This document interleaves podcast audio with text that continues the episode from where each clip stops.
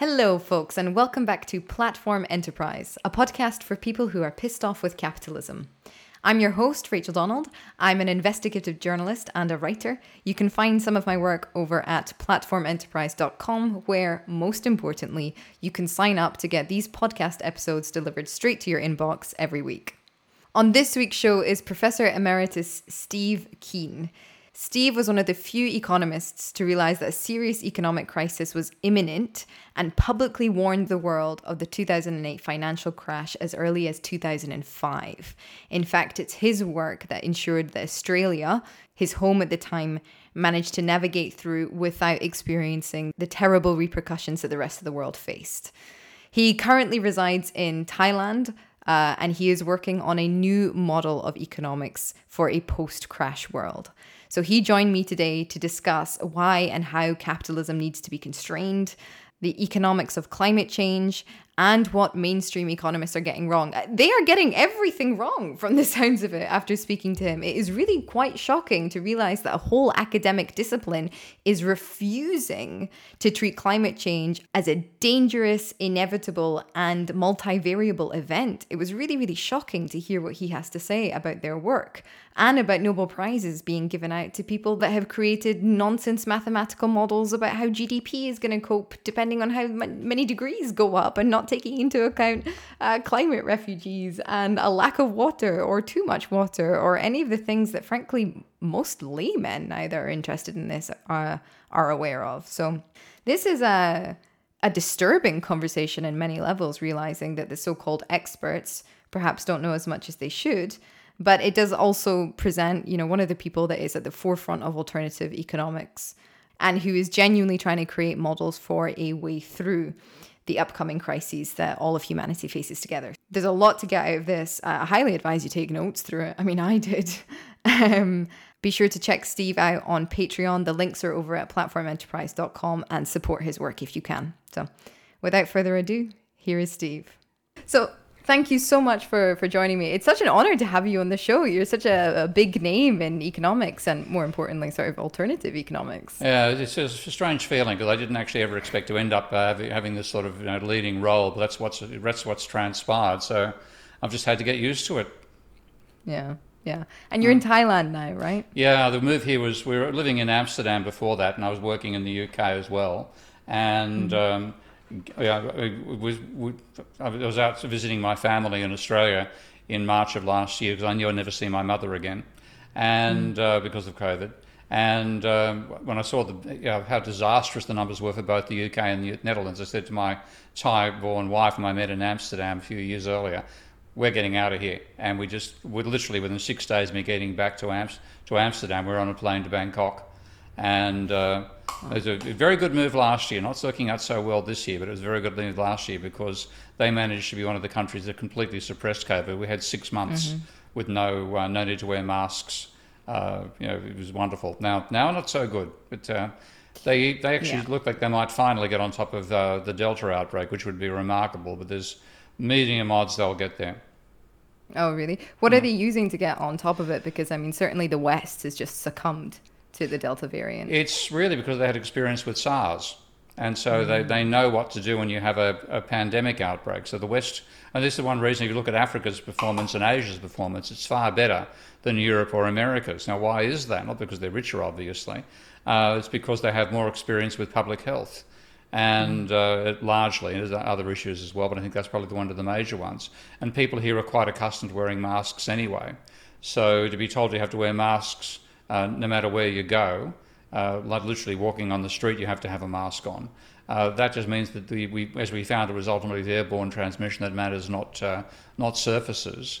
Uh, and there were so sterilising surfaces anyway. Handing out masks for free, well, not for free, for uh, 10 baht, which is what is that, 40 US cents for four masks. Oh wow. Okay, surgical masks. Um, mm. So it meant everybody had masks uh, and they had a good track and trace system from the SARS experience. So they did that very successfully with the original outbreak. And then Delta's come along and they were slack. They basically thought, oh, we can get on top of this. Actually, it, the outbreak began before the annual summer holiday, uh, annual holidays here, which is the Songkran Festival. And they let people go home to their home provinces after Songkran. Well, that meant rather than just being in Bangkok, and it, happened to one of the high class bars here, the transmission. Uh, it was throughout the whole, you know, 60 something provinces. So mm. they gave themselves, by being, by being complacent about being successful the previous year, they made the problem much worse this time round. But they finally increased the, uh, the severity, and now for the last three weeks, the numbers have been falling. So it peaked at 23,000 about three weeks ago. It's down, it was down as low as 14,000 a couple of days ago. They've just opened up malls again, which I think is possibly a mistake, doing it mm. too soon, you know? So we'll have to wait and see. But yeah, anyway, so even with that, with, with a much lower level of vaccination than the UK, it's got about a quarter as many cases right now per day. Yeah. What do you think the uh, global fallout of COVID is going to be? I think it's the end of globalization. That's probably the major thing because the attitude that everything should be uh, specialized, that you should have extremely long production chains, uh, largely driven by low wages, but also sometimes mm-hmm. by, min- by mineral availability and so on. Um, meaning you spread production throughout you know multiple countries. I think the I think with the story with the Apple iPhone, for example, is about a, hundred countries are involved in its manufacture. Well, that's got to go back to the stage where it's pretty much one. Um, mm. You know, not not necessarily that tight, but uh, production in a regionalised approach to production, and you scale things uh, so the stuff that can be done at a local scale is, and only stuff that can't be done at a local scale is done at a at a, at a regional scale. Uh, and that is something we should have done in the first place because the whole argument about comparative advantage that determined how uh, trade policy for the last 50 or so years is just one of these economic uh, fallacies. It, it, it's specialisation talks about um, improving your efficiency of the use of the resources you currently have. What gives you growth, which is what this is all about, of course, is developing new resources over time. And uh, that that uh, can often be a, a, case of you have to increase your investment levels, not uh, increase your trade levels. So countries that mm-hmm. specialised on investment, like South Korea, China, Japan, etc., etc., they're the success stories. When you look at the ones who specialised, particularly the ones who specialised in uh, raw materials, they've gone backwards relatively. That includes, for example, my home country of Australia. Um, but also a lot of countries in third world uh, regions that you know followed that advice. So COVID will force us to do what we should have done, but there'll be an enormous amount of painful unraveling of long production chains as well as a result of that. And in nations that aren't resource rich mm. but are economically rich, such as you know the West, generally mm. speaking, what will that look like? Well, I mean, a lot of a lot of the resources. First of all, we have resource constraints. And this is something which mainstream economics has ignored and had fantasy arguments against the idea that there are limits to growth. They'll disparage anybody who talks about limits and call you a Malthusian. Uh, that's mm. a swear word. Well, thank yes, frankly, I'm a Malthusian because what Malthus said that there there are finite limits to the to exponential processes, and that is now uh, something we, was warned about by the limits to growth, which mainstream economists disparaged without understanding the, the logic behind it uh, 50 years ago now. And we're now, when you, when you do a, a detailed audit of the usage of resources, uh, and there's actually a, a brilliant uh, engineer called Simon Michaux, who's based in Finland, whom you should have a talk to about this. He's done the most detailed work I've seen on looking at our uh, the extent to which we're exhausting the availability of minerals. And even he's put it down to the when you look at the periodic table, there are large segments of the periodic table where we are using up uh, the large share of the existing resources of these elements. And if mm. your production process is dependent upon particular elements, uh, then you simply can't keep on producing at that scale uh, when you breach those physical limits. And uh, there's a, there are a range of things like cadmium, uh, silver, etc., etc. We're pushing the boundaries already. And uh, to, to imagine that you can continue this growth process is a problem. So that, that's, that's a general framing of the whole thing. But what it, what, what it would mean is we have to drastically reduce our physical consumption of resources on the planet and try to move away from rare minerals, like, for example, silver with uh, solar cells towards copper, for example, which is a technological leap.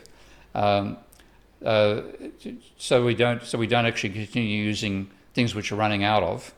Um, and I, I, think, and I'm thinking more in terms of not just COVID, but climate change in general, we're going to focus much more on basics, much more on the mm. essential things that you, you have to have food, you have to have energy, um, but you have to have energy that doesn't add to the carbon dioxide load in the planet. So a whole range of things like that are going to be necessary. So COVID is just, in my opinion, the warm up for climate change, and yeah. It'll mean a complete reversal of the direction that it, uh, Western societies followed in the last half century. How did economists get so entangled in something that seems that would seem logical even to a child? If something is finite, you cannot infinitely use it. Like, where did this policy of endless growth come from, and, and how has it not been stopped already on an official yeah, level? It, it comes it comes out of your uh, if you um, have a, a frame of reference that is convincing but wrong, then you can lead yourself into a, a cul-de-sac without even knowing the cul-de-sac is there. So the framework they have is that uh, capitalism, uh, the, the, the, production involves substitutability. So their model of production is simply an anagram of the model of consumption. Okay? Mm. And they say consumers get utility by consuming goods, and the more of an individual good you consume, the less utility you get. So one banana gives you a lot of utility, two bananas, the second banana less utility, and so on. And that's mm. that's the way they explain consumption. And they use exactly the same logic for production. So they argue there's substitutability. If you don't eat bananas, you can eat a strawberry, you know, that sort of thing. No problem. Uh, they apply it to production. Well, you, they can't. If you have a production process that needs silver, uh, you can't put copper in there. So the substitutability that they focus upon is, is a general hand waving thing as well. Uh, it's not that they go and take a look at what the physical resources are. Uh, so with that framework, the, the idea that substitutability and efficiency and, and, and, and markets moving rapidly and, and production moving along what they call a production possibility frontier. Uh, and at this, equally, the, their model of production has you inputting labour and capital and getting output, no energy, and no raw materials. And that's the vast majority of economic models today don't include those raw materials. If you go back, like even, even mainstream economics, if you go back 40 years, uh, uh, economists then were working on what they call computable general equilibrium models. Everybody doing a PhD when I did mine, which is, uh, what is that, 40 years, something like 40 years ago now, 30 years ago actually. I started when I was over 40. Um, they were all doing computable general equilibrium models of their national economies. Now, a, a CGE model, as they're called, uh, divides the economy into sectors and says you need inputs from these sectors to produce outputs from those sectors. So, you know, mm-hmm. to produce iron, uh, iron, you need iron ore. You need iron, you need coal, etc., etc. And then to produce coal, you need iron, etc., etc., and so on. There's, they make a, a, matrix of the inputs that are necessary to make the outputs. So that meant they were actually looking at physical quantities. In those days, those sorts of models could say, well, we need physical resources as inputs to produce outputs. And then that could have been something they go back and take a look at and say, are we depleting these resources or not? So that was a feasible approach. But what's taken over since the 70s is this idea of what they call intertemporal production functions, where they talk about people maximising utility over time. And their models, which are based on the work of an English polymath called uh, Ramsey back in the 1920s, uh, their models have production just involving labour and capital. So they don't even have a mental framework to realise that they've got to talk about physical things when they talk about production. Okay, but how has why is it if somebody like you brings this up and says, hey, this is a problem, why is it that you're called Malthusian? Uh, why is it that you're part of an alternative economics? Because even to a layman like myself, mm. If, you know, if you need an ingredient when you make something. Yeah, oh, surely. oh yeah. uh, like I, will give them the, the, the silliest thing I ever experienced on this front was I did a research project for the United Nations Environment Program about oh, 15 years ago, 12, 15 years ago and we were presenting it, uh, and the chief economist of the United Nations Environment Programme was in the room, and uh, myself and the other one of the other major presenters were talking about the requ- requirement for energy. You must have energy to produce output. And this guy, the chief economist, literally, he may be in a part of the, maybe at the overall, but a chief economist for part of the United Nations Environment Programme said, well, if we need to make need more energy, we'll make it out of labour and capital. And myself and, and uh, my professor just laughed and said, So you believe in perpetual motion machines, do you? And he went. What? And we said, Look, you can't make energy. The, th- the first law of you know the thermodynamics, the conservation of energy, there's only that amount of energy in the universe. You can change its form, but you can't change the amount. Um, Yeah. So they, they, they are literally that ignorant of the physical world. And having had to spend the last three years of my life reading what they write on the environment, it is just terrifying how ignorant they are, but at the same time, how clever they think they are. So, what uh, economic policies or uh, schools of thought do you currently see being applied to the environment and taken seriously that you think are extremely dangerous going Well, forward? neoclassical economics in general. I mean, the work of William Nordhaus, for example, the guy got the Nobel Prize in 2018 for work on climate change. He's got the, the most Yeah. dangerously deluded work I've ever read. And like I've, I've spent half my life being, half, actually half a century, 50 years. I became a critic of mainstream economics in 1971, I think in August, July or August 71. okay? And, uh, and in all that time, I've never read anything as lousy as the work that Nordhaus puts out. And this is partially um, uh, just the fact that he makes up his own numbers and calls it data. And, and, that, pr- and that practice has become rife throughout this particular, like the, the environmental economics stuff that neoclassicals do. So, for example, um, he, um, in, in, in trying to measure the impact of climate change, he simply assumed, in 1991 this was, simply assumed, and this is, he's done, done it before, but this is a, a key paper. 1991, he assumed that 87% of industry would be unaffected by climate change. Because it What? hap- yes, 87%, okay? All manufacturing, all services, all government, and mining, okay, will be unaffected. Now, the only things that manufacturing, retail and wholesale services, government, and, under, and mining have, into underground mining, it's below a roof or it's underground, therefore not affected by climate change. Now, what he's doing is fundamentally identifying climate change with the weather. Okay, okay. yeah. Okay. Now, um, and and also not even being aware of these so-called carefully controlled environments. I I collected some photographs during the floods in Germany of factories being you know inundated with water. Uh, and, and, and you know factories burnt down in California by fires and so on. Uh, the carefully controlled environment depends on the environment itself outside being what you set for the design parameters of your factory. So if your factory was built in a region where the average temperature is 20 degrees, and that's what you've set your air conditioning units to, and it comes 22 degrees, you're outside the operational parameters of your air conditioning system, and, and that will affect things like you know uh, clean rooms, which is one of the things he said will be unaffected by climate change. So it is just in- incredibly ignorant about the physical world, and yet this has determined how we approach the biggest challenge the physical world has ever thrown at us. You know, you were talking earlier at the beginning about specialization. Um, how is it that academics have become so specialized that they don't speak to each other about their field? Yeah, that, that's that's part of the problem as well. I mean, um, it, it's partly because you have to become obsessed about a topic to become an expert in it. Okay? Yeah. But when you become obsessed about a topic, and you're in, in, in science, because of the way science works, and economics is not a science. Okay, it's a discipline. It's not a science. And uh, and the, the main there's two things that are the main reasons that I say that. Uh, but in a science, uh, if there is a, a fallacy, if you have an, a, a theory that predicts something which you then find is not confirmed by experiment, then that that experimental failure is with you forever. Okay. If any student wants to reproduce that failure and they can afford the equipment, they can do it. um, so the, the, the, the, the failure of a paradigm to meet a particular test, which, if you know the work of Thomas Kuhn, the philosopher of science, Thomas Kuhn, No, I don't. well worth reading. Book called The Structure of Scientific Revolutions.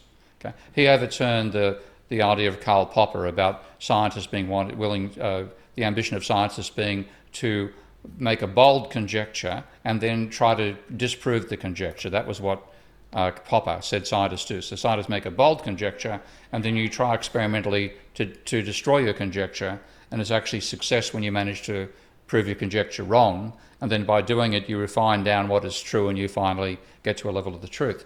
Uh, Kuhn said that's not what scientists do at all. Uh, what they do instead, they have a, a paradigm that they think explains the real world, and they then go and do experiments that are designed to confirm that paradigm. But if, because the paradigm is never complete, there will be some experiments which invalidate the paradigm. And then their response to that is to try to change the paradigm a bit so that it fits the new data, and they'll struggle to do it. Now, if it's a tiny thing, then yes, they can do it. But if it's something huge, like for example, finding that energy comes in discrete units called quanta rather than being continuous, they simply can't cope. So uh, when Max Planck, who's discovered quantum mechanics by solving what's called the blackbody radiation problem, um, he simply did the mathematics. Uh, he did what's called integration in the complex plane. And part of the result was you had to have discrete a unit, uh, very, very tiny, I think 10 to the minus 37. Um, I've forgotten the actual unit, but it's tiny. But everything, energy had to come in these small units called quanta, which we now associate with photons and things like that. Um, but he tried to persuade, because it solved the experimental failure of Maxwellian theory, he tried to convince his Maxwellian com- comrades that this was correct and they should abandon the Maxwellian approach, and none of them would. Mm. And he finally concluded, uh, in, in his, the cavalier way of summarizing what he said was, science advances one funeral at a time. Okay? Now is mm. slightly more elaborate than that, but the idea was the old guard hangs on and tries to extend the current paradigm to cover the anomaly, or tries to get students to ignore the anomaly, which students won't do because they can reproduce it for themselves any mm. time. And so over time, uh, inevitably, uh, the, the old guard dies off and they have to replace themselves with people who aren't part of the old paradigm. And then a new paradigm is developed and that solves the anomaly. And then on you go, and then the same thing happens again. So there's like a cleaning out process when you get an anomaly which is um, undermines the whole basis of a paradigm. Now, in economics, that doesn't happen because the anomalies will be things like the Great Depression which wasn't supposed to happen according to mainstream economics at the time. Along come Keynes, so we get a replacement for a while. Then the Second World War comes along, and the economy is going gangbusters because of the armaments race involved. And then in the aftermath of the Second World War, uh, as it happens, the level of private debt's been driven down so much that there's uh, nobody's got debt weighing them down anymore. People are willing, able to spend. You got a boom at that stage, and so the problem of depression disappears, and people forget about it. Mm. Okay? And then you, and then what happens is the mainstream economics fail to see the depression coming. Then along we get to the 50s and 60s, and they slowly rebuild themselves and come back and say capitalism is perfect. Uh, you know, it, it, and, and it's a seductive vision that people who uh, learn economics fall into uh, it's a vision of a utopia, fundamentally. And the, the, some people say, well, this is just nonsense. You didn't get the Great Depression right. You've got to be able to explain that. That's where people like Hyman Minsky come from, and I built my work on Hyman Minsky's work. Uh, but the majority that go through economics departments get reschooled in the mainstream, and it stays there, and you can't get rid of the bloody thing. Mm. Well, it's a, it's not a very uh, promising well, promising analysis of the, the, the thing, the, the, thing which is different this time around is that like, the financial crisis wasn't predicted by the mainstream. So one reason mm. I've become famous is because I stuck my neck out saying there's going mm. to be a crisis. It didn't happen in my home country of Australia, partially because I was so successful in raising the alarm that the government, threw the kitchen sink at the economy before the crisis really hit, including restarting the housing bubble over there um, okay. which is meant you know credit kept kept flowing, and you never got the negative credit event I expected for Australia. But America got it in spades. So did the UK. So did Europe. Uh, so you had a, a, global financial crisis. Now the mainstream didn't see that coming. Okay.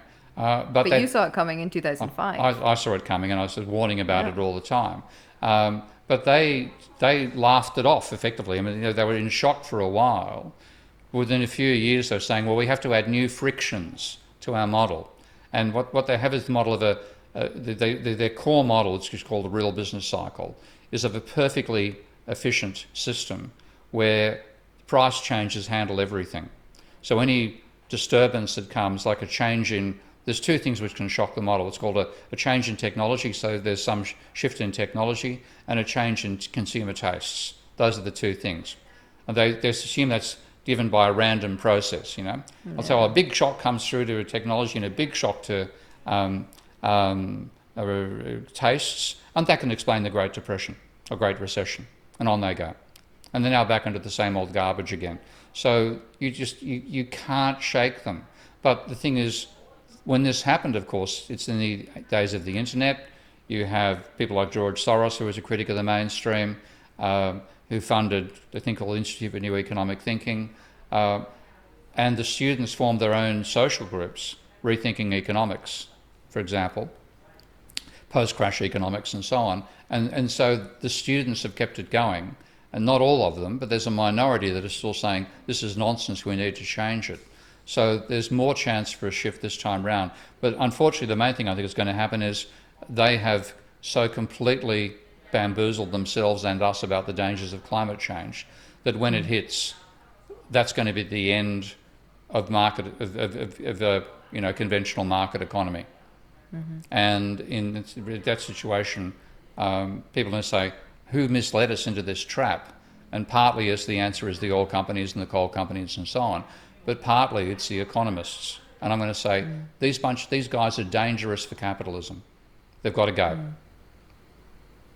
So, do you think that we could um, rework capitalism into a sustainable market economy, or do you think that that has to go too? You have, you, you, uh, there's the, the, promise of capitalism is something which mainstream economics doesn't even mention, and that's the capacity to bring about innovation. They mm. simply assume innovation occurs without explaining it.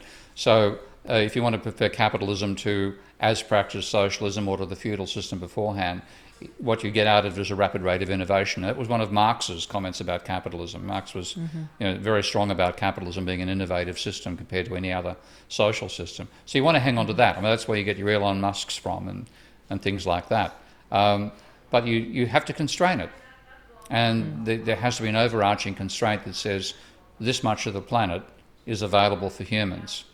And, the, and this much of the planet is a no go zone for us because mm-hmm. we will always go in there and exploit it because fundamentally what we're doing is taking advantage of free energy and free mm-hmm. resources. Mm-hmm. And mm-hmm. so long as there are free resources somewhere, we're going to go and exploit them. And mm-hmm. for the, that is great for the capitalism. It's lousy for the ecology. And without an ecology, there is no capitalism. So you have to put absolute constraints on how far capitalism goes, and that means rolling it back, uh, and then also making sure that what, what it does is innovate in, in a real sense rather than the, the, the wanky stuff we've had for the last 50 years when most of the innovation has been financial, you know, Ponzi schemes rather mm. than, you know, genuine technological innovation. Mm-hmm. So it might be possible then to create a, a circular capitalism um, or a, a social capitalism. I don't know if that's the right word. Well, I, I think the initial thing is we're pulling our heads back in dramatically because mm. I mean, I, I think what we're seeing now with the, the, the, the crazy climate of the last couple of years uh, is quite possibly a sign of the beginnings of serious breakdowns in the in the global e- ecological systems. So the two ones that seem to be going, we know, we know the Arctic summer sea ice is on a hiding to nothing to disappear, and people don't realise the impact of that. I didn't realise until I started reading the scientific literature on it. But you know, you think of the Arctic region as cold, okay, and the equator is hot it's true, okay. But because this during summer, the Arctic is in sun 24 hours a day, mm. whereas the equator is less than 12 during summer, uh, the equatorial, you know, ca- ca- Tropic of Cancer to Tropic of Capricorn, more energy falls on the Arctic than falls on the equator during the Arctic summer. Now, at the moment, 90% of that's reflected back into outer space, or not, the, just not in the past, it was reflected back into outer space because of the ice cover over the whole of the Arctic. Now, because it's melting, you've got blue water, you know, dark blue turning up rather than ice. So rather than reflecting 90% of the energy, it's absorbing 90% of the energy. Mm-hmm. Now, that's a dramatic increase in the energy consumption from the sun, the, the amount of the solar energy we, we retain in the atmosphere. And that is causing the pole to warm much faster than the subtropical regions mm-hmm. are doing. And what you're getting out of that is that volatility in the jet stream, which is partly where the crazy weather, you know, giving us droughts and floods in America, you know, one half in drought, the other half in flood, mm-hmm. um, the floods in Germany, etc., etc. And with each degree we gain, about we can hold about the attributes hold about between five and six percent more water.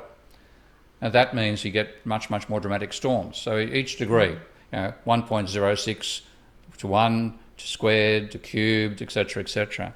So we're just dramatically changing the climate. So with, with that situation, we have to go backwards. We have to constrain consumption, and that that's not going to be a easy message to sell at all. Uh, I think it can only be sold once people realise that the alternative is complete breakdown of the economic mm. and ecological system. How can we initiate an economic system like that when we have a global financial system and globalized markets, but we only have national politics?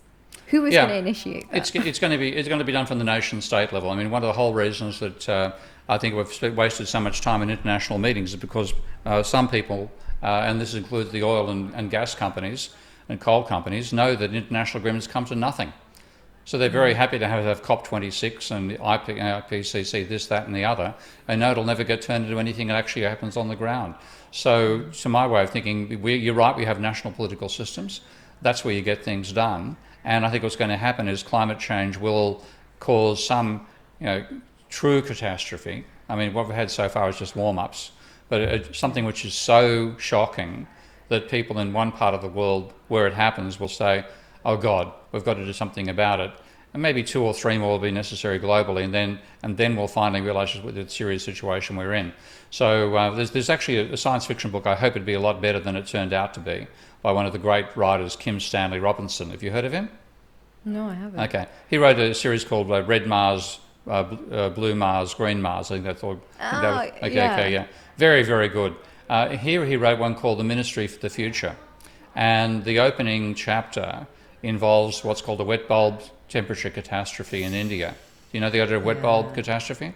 Yeah. Yeah. Uh, so do, but um, could you explain it a little bit yeah, for people that okay. might not know? Well, we, to, for us to um, survive, we have to dissipate the heat our body generates, and that requires us to have. We sweat. To do, We're one of the two animals that has lots of sweat glands. The other ones being horses. Uh, other animals, you know, strangely enough, we have. With one of the reasons we succeeded as a species is sweat glands. Yeah. We could run and, and chase animals, and they'd, they'd, get, they'd fall over with heat exhaustion. We'd still be running. We'd catch them and kill them. Um, yeah. uh, so anyway, we, we need the temperature and humidity to be below a combination called the wet bulb temperature, which is 35 degrees. Above that, the outside air is hotter than we are, and our, our evaporation system doesn't work, and you die of heat, heat, heat stroke. And it'll kill, like if, you, if you've got plenty of water, well ventilated, you're naked and you've got a breeze, and the temperature is above 35 degrees in the wet bulb measure, uh, you'll die within, within three to six hours. So he has that catastrophe happen in a region of India, and about you know 10 million people die in one city in one day, and that then causes India to start doing um, geoengineering. To basically forget about the rest of the planet. Uh, we need it to be cooler. We're putting sulfur dioxide into the atmosphere, and we're not going to wait for international agreement. Well, I think it's going to be that sort of thing that happens. Uh, so you'll need something of that nature, and that'll be the wake up call. Now, whether that arrives this decade or next decade, uh, but it will arrive because on the trajectory we're going, we're simply pushing the system further and further towards breakdowns of essential elements. You know, I mentioned the Arctic. The other one is the uh, what's called the AMOC. You know the AMOC? No, I don't. Okay, Atlantic Meridional Overturning Circulation. Okay, uh, you might know as the Gulf Stream. Yeah. Okay. And what, what is it's an ocean current that actually connects the two poles, South Pole and North Pole. Uh, but in the, the section we talk about is from the uh, pretty much uh, the the, uh, the uh, Gulf of Mexico through to um, the uh, Greenland and the Arctic region, and that's driven by both temperature differences and salinity. So you have, you know, I don't, I'm, I'm not a scientist, so I don't I can't, I can't explain it in great detail. But the basic idea is high temperatures and high salinity in one direction and low temperatures and low salinity the other. It, it, might, it might actually be the reverse, but it's, it's something hot to cold, you know, and the salt yeah, is part yeah. of it as well. So they call it the thermo, they call it the thermohaline circulation, temperature, temperature and salt, thermohaline. Uh, now, because we've never, uh, this, this, the Gulf Stream has been going for as long as uh, uh, Uh, uh, as long as we as humans have known about it. Okay, um, so we've never had the experience of turning it off. But there have been hmm. past historical experiences where there's been natural processes that have led to a rise in carbon dioxide or a heating level leading to rise in carbon dioxide, leading to more carbon dioxide, leading to a, breakdown. You, you have a melting of Greenland, melting of the Arctic, and then that turns off the AMOC. Um, so scientists were, when they were looking at it initially, they were saying, well, it looks like it takes about two or three degrees increase over pre-industrial, and it looks like it'd take um, 50 to 100 years for it to actually happen. Well, recent measurements are implying it's already starting to happen. Now, the, this thing is bimodal, it's either on or off. Okay? Mm. If we turn it off, we don't know how to turn it on. Now, what that would mean is a dramatic fall in the temperature of Europe because the large part of the warmth that Europe experiences is because heat's been transferred from the Caribbean regions to Europe. And if that yeah. stops, then temperature in Europe drops. Now, neoclassical economists have actually said that's a good idea. Why? Because they're a bunch Why? of lunatics, frankly. okay, okay, okay. But, but their logic is global warming causes temperatures to rise. The AMOC falling will cause Europe to get cooler. Because Europe's such a large part of the global economy, therefore, global, it will reduce the damage caused by temperature change. So literally, one guy called Richard Tol, and do look him up. He's got to be. I mean, I, have met a few assholes in my time. Uh, I, I, I, I, think he's got to be. He's a black hole size asshole. Um, he literally said on Twitter when somebody said AMOC is slowing down, he literally said good, and then quoted oh. his paper that said it was a good idea. And this paper reduces the whole thing just to temperature change. Yeah. Believes that there's an optimal temperature for uh, agricultural output because the, the only part of the economy I think is going to be affected by climate change is agriculture fundamentally. Okay. So they said, well, if you if you, if your temperature is going to uh, push uh, uh, Europe past an optimum temperature, and then AMOC slowing down will push it back towards the optimum, it's good. We can do without AMOC. Isn't that a good idea? Well, like it cancels each other out. Yeah, yeah, thing. yeah, yeah. I, I, I don't I really I really don't understand because I always thought yeah and I've, you know I've read a couple of economics books you know I've, I've mm. flirted with the idea yeah. from afar and it seems you know very complicated and it seems to be one of those disciplines that attempts to take all of the variables in question to try to come up with different potentialities so like how how how is it that these people that are leading mainstream economics have a tendency to boil these huge problems down into black or white um, it's eventualities? Largely because they have an elaborate model of the economy which is neat, plausible, mm. and wrong. Mm. Okay, they're and like religious. Yes, yeah. I mean, my, my, my basic analogy for them, because a very very effective analogy, is Ptolemaic astronomers. Yeah. Uh, the Ptolemaic the Ptolemaic paradigm of the universe was the Earth is at the center, and the sun and the moon and stars orbit around the earth on, on, on, on, on what they originally Aristotle said were perfect spheres. Now, the, the, trouble with that was that what are called the planets reverse direction. Okay? And you only explain that by putting them on a sphere on a sphere. And that was called an epicycle. Okay. okay. And then also to explain, like, there's eccentricities. The Earth motion around the sun is elliptical, it's not a, a, a circle. And it varies over time as well. Not, I don't think it actually affected the scale of. Uh, of uh, Ptolemaic astronomy, but it still happened. Um, so they, they did all the little tweaks, like say the Earth isn't quite the center of the universe; it's slightly off, and that was called an equant. Okay, and then and then if you had a particular uh, uh, when you're trying to fit a model of the world where the the universe where the Earth is the center, when it's not really, we know that's the sun the center of our solar system. Okay, then there's going to be little things which if you if you get the orbit of Jupiter right, you're going to stuff up the orbit of Mars. Yeah. Okay. So somebody else can be the expert on Mars and so this on Jupiter, and, and they have all these intricate models, all based on exactly the same foundation, with tiny differences that mean one model is better for another purpose, and so on. So there's an incredible explosion of really complicated models, all of which have been fine-tuned to pretty closely fit the data, and which are all completely wrong. Yeah. Okay. That's neoclassical yeah. economics but they get away with it because of this um, tendency to specialize. Yeah, right? yeah, okay. Because see, what what happens with genuine scientists, and, and you know, I know plenty of genuine scientists and mathematicians and so on, and they they come from really hard disciplines. I mean, it, it you know the first year physics course is a mind bender. So is the first year engineering course. Far tougher than what economists go through. I mean, my, there's been a little joke about my wife here. Uh, she's uh, has no interest in the, in the technical work that I did, but it happens she did when she was uh, a student. She actually, for a while before she got married in the first year at university, studied economics. And I asked her why did she study economics one day, and she said because it was easy. and she's right. You know, yeah. work out where the lines intersect.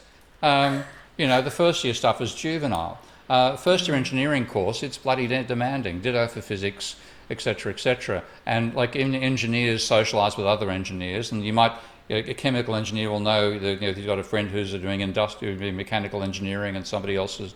Uh, you know, doing uh, uh, aeronautical engineering, and they all end up knowing how hard their own area is. They have respect for the other professions, mm. and this. And what happens is because economics is taught at a university, then the others, the sciences, actually believe the economists are behaving in a similar fashion, but they're not. They're really. I mean, it, it, it applies to the social sciences in general to some extent, but economics is more dominated by one paradigm than most social sciences are. Mm. So sociology, you'll have Marxist sociologists and you know libertarian sociologists, etc., etc., um, and there'll be a sort of you know bias towards one dominant school or another to some extent, but in, not not to the overwhelming stage that applies in economics, where 85% of them believe the neoclassical paradigm, and anybody who has a alternative paradigm, and I'm seen as being part. They, would call me post Keynesian. I, I, work more in what I call complexity economics. Um, but they marginalise and trivialise you. Um, and, but, and then what they do, and the 85% who believe this stuff, they're self-referential. So they read what they what each of them write. So like I'm, I'm critiquing a paper right now with a, with three two scientists, one mathematician, and two other economists. And this is a paper that's supposed to assess tipping points in the climate.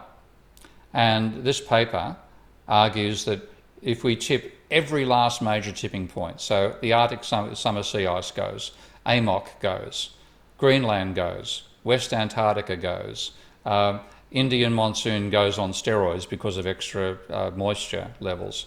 Uh, there's three others that they mention. They all go. The impact on the economy will be to reduce GDP by 1.4% compared to what it would have been if those tipping points hadn't been affected. Now we're talking a totally different planet. That's got to be. I mean, that's that's got to be a joke, right? Uh, yeah, that, that's I've, just got to be some sick joke because even somebody like me who has no training in economics and has no real training in anything, you know, I'm not an expert in anything. Mm. Uh, but to me, when I think of climate change, you know, I think of the extreme environmental destruction. Mm. I think of climate refugees. Actually, that's my second thought of you know nations yeah. being flooded with more people that they need to take care of. Yeah. Um, I think of a dramatic reduction in water, which is going to impact our ability to produce food. Or, uh, or, or, or, a dramatic increase in water and far too much when you don't want it, and towns get washed away by the downshouts. Exactly. Yeah, yeah, yeah. Exactly. You know, to me, when, the minute I think of climate change, GDP goes out the window. Yeah. There's no yeah. more GDP yeah, if well, climate change hits in the way that it's going to. Yeah. Well, I mean, uh, one of the papers um, that I've been reading just recently, uh, like Nordhaus's work is the one that I focus on because he had the most influence. He's really been mm. rabid. You know, he, he, his fingerprints are all over everything from from trashing the limits to growth right through to government policy in America, literally this year. Um, so he's, he's been doing it for 60 something years. He's been fighting all the pressures over uh, climate change and trivializing it. So his, his damage function is says that for each degree increase in temperature squared, okay, the damage will be put 0.227, 0.227% times the temperature change squared. That'll be the damage to GDP. So if, if you have a, you need a you need a, a, a two degree increase in temperature to cause GDP to be one percent lower than it would be with no climate change. And when you go up to four degrees, you get you know like a four percent fall in GDP.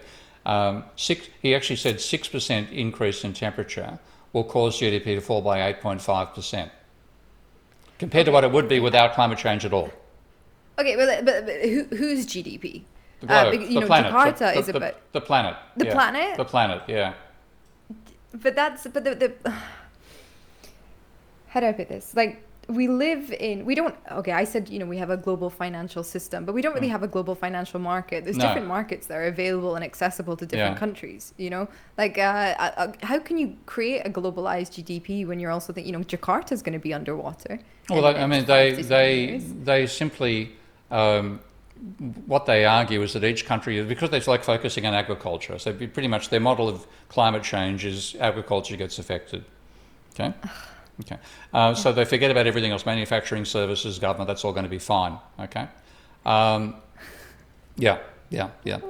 I know, I know. I mean, I'm reading this stuff, and I, I, I want to pull what little hair out, you know, that I that I have when I read this stuff, and and it, it is so infuriating that they are seen as the experts. They are the ones that I'm the critic. I'm the guy from the outside, uh, and I look and think you've got to be. I was expecting it to be bad work, okay, because I'm used to mm-hmm. the aircraft. But this this every time I expect them to, you know, do something bad, they exceed my expectations by being even worse than I can imagine. And Nordhaus is the worst I've ever seen. But it's it's it, it's beyond bad. It's it's it's unreal. Yeah, it's not exactly, founded yeah. in any understanding of reality. If you, you just have to read the ipcc report. You have to look at what the wef is saying about Mm. you know there's you know they're predicting a global asset burst in the next uh, three to five years. They're saying that human inaction is going to be the major reason behind one of three major, major reasons behind behind the entire global economy crashing. Mm, human inaction uh, against climate change you know like there's lots of literature out there accessible to well, you know me just uh, Yeah. googling away how is it that these people and, and i've asked you this question three times in this interview and i'm sorry because you can only repeat what you've already said but like how how Uh, because they talk to each other. They're in a bubble. And, and, and, and they, I mean, I'm just going to show you. This is a quote from the IPC report. I can just share my screen here. Okay. All right. This is from the IPCC. This is the economics section of the IPCC.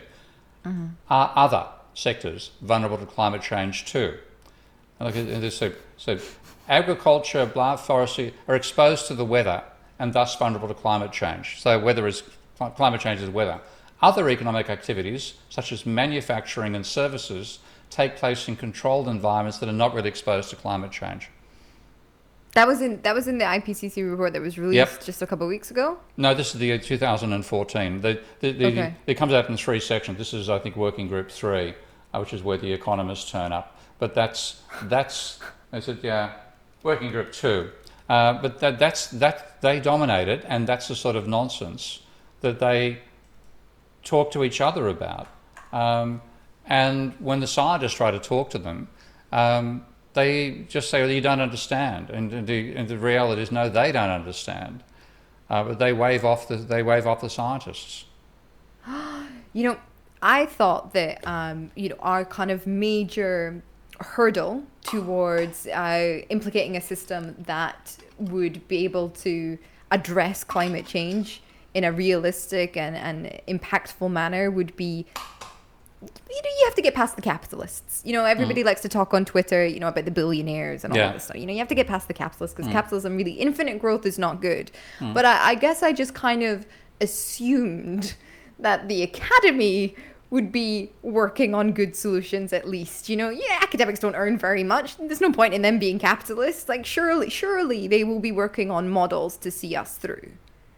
But That's true of the scientists. That's true of the scientists, and, and they're horrified. I mean, most scientists, again, this is the silo stuff you mentioned a while ago. Academics in one section of the university don't talk with another section. It's partly that's mm. just, you know, socialising. The economics building is separate from the engineering building.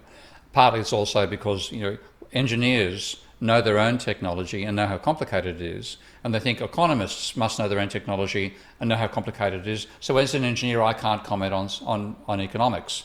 I Right. give you my favourite story about that. This involves two people that have been, or few people I know. Uh, a brilliant mathematician called John Blatt, B-L-A-T-T, who was an Austrian refugee to America, then moved to Australia, and was twice nominated for the Nobel Prize in Physics. He didn't get it, but he was nominated twice. And at that same university, a very lovely man, I've got to say, he just died just recently, Murray Kemp, who's a, a international trade theorist, a, a tennis partner of mine, and a lovely, lovely man. I've all the respect in the world for him as a human being. Uh, but Murray does international trade models. And uh, Blatt was famously rude. Okay? Uh, and, but, but Murray thought that Blatt was his peer because he was the two people at the University of New South Wales both nominated for a Nobel Prize, one in economics, the other in physics. So right. Murray invited John to come along to a seminar one day of Murray's. And when Murray finished giving his uh, speech, he asked over the head of everybody else there, John, what did you think? And John's reply, and I'll, know, I wasn't there. I wish I was there. It turned out to be a few years after this happened. Uh, but my, my, my friends at the university told me what happened because they were in the room. And Blatt said, That is the greatest load of rubbish I have sat through in my academic career. If this is what passes for advanced economics, there's something dreadfully wrong with economics, and I intend finding out what it is. and he then wrote an absolute. Did he? Yes. He wrote a brilliant book called Dynamic Economic Systems, a post Keynesian approach, uh, which is, now. I'm glad to say, it's now been republished. And that was a mathematician's rediscovery of economics from before Adam Smith forward. Uh, with all the, you know, the, he, he's a brilliant writer, so he writes so well that you can actually read it without needing to need, read the mathematics. And he put mm-hmm. the mathematics in appendices most of the time rather than the actual text. So he designed it to be read by, um, by ordinary people in a sense. Uh, and it's a brilliant critique. Uh, so here's somebody who's a you know, mathematician who had a look at it. I'm working with another mathematician now called Matheus Grasselli, who's a Brazilian guy based in Toronto. And Matheus uh, did physics. To his physics was on quantum, a classical, a quantum, a, a, a chaotic version of quantum mechanics. Okay, nuclear physics with chaos theory, and. His, when he was doing his PhD at King's College in London, his uh, the guy he was studying with is one year older than him, and so he was applying for jobs and getting rejected from position after position as a postdoc in physics research. So Matteo said, I'm not going to have that happen. I'm going to do this thing that will get me a job. So he specialized in financial mathematics and thought that he could use his mathematical nous to uh, improve the mathematics of financial economics. So he's merrily doing that. And as part of his career ambition, he wanted to become deputy director of a place called the Fields Institute, which is the world's leading centre for applied mathematics in Toronto. So he applied as part of it, he put together a program to have a, a specialist uh, seminar on financial mathematics. And what they do is they bring together 20, or, you know, 20 to 50 experts for six to 12 weeks. Okay, all expenses paid. You sit together, you brainstorm for that period. Happened to be right in the, right in the middle of the financial crisis. Mm. Now, he said the best if he asked anybody what caused the financial crisis at the seminar, he said the best answer he got is, I don't know, what do you think? and so he asked, he asked one of the, the, the, Fields, Fields Institute awards the Fields Medal, which is the sort of mathematical equivalent of the Nobel Prize. And he asked his field medalist, does anybody know any work about cycles and instability in capitalism? And one of them said, take a look at the work of a guy called Charles Kindleberger Kindleberger has a book called Manias, Panics, and, and Crashes. I think that's the name of it. Um, not, a particular, not, a, not particularly fond of the book, but in the preface, um, Kindleberger explains the work of Hyman Minsky.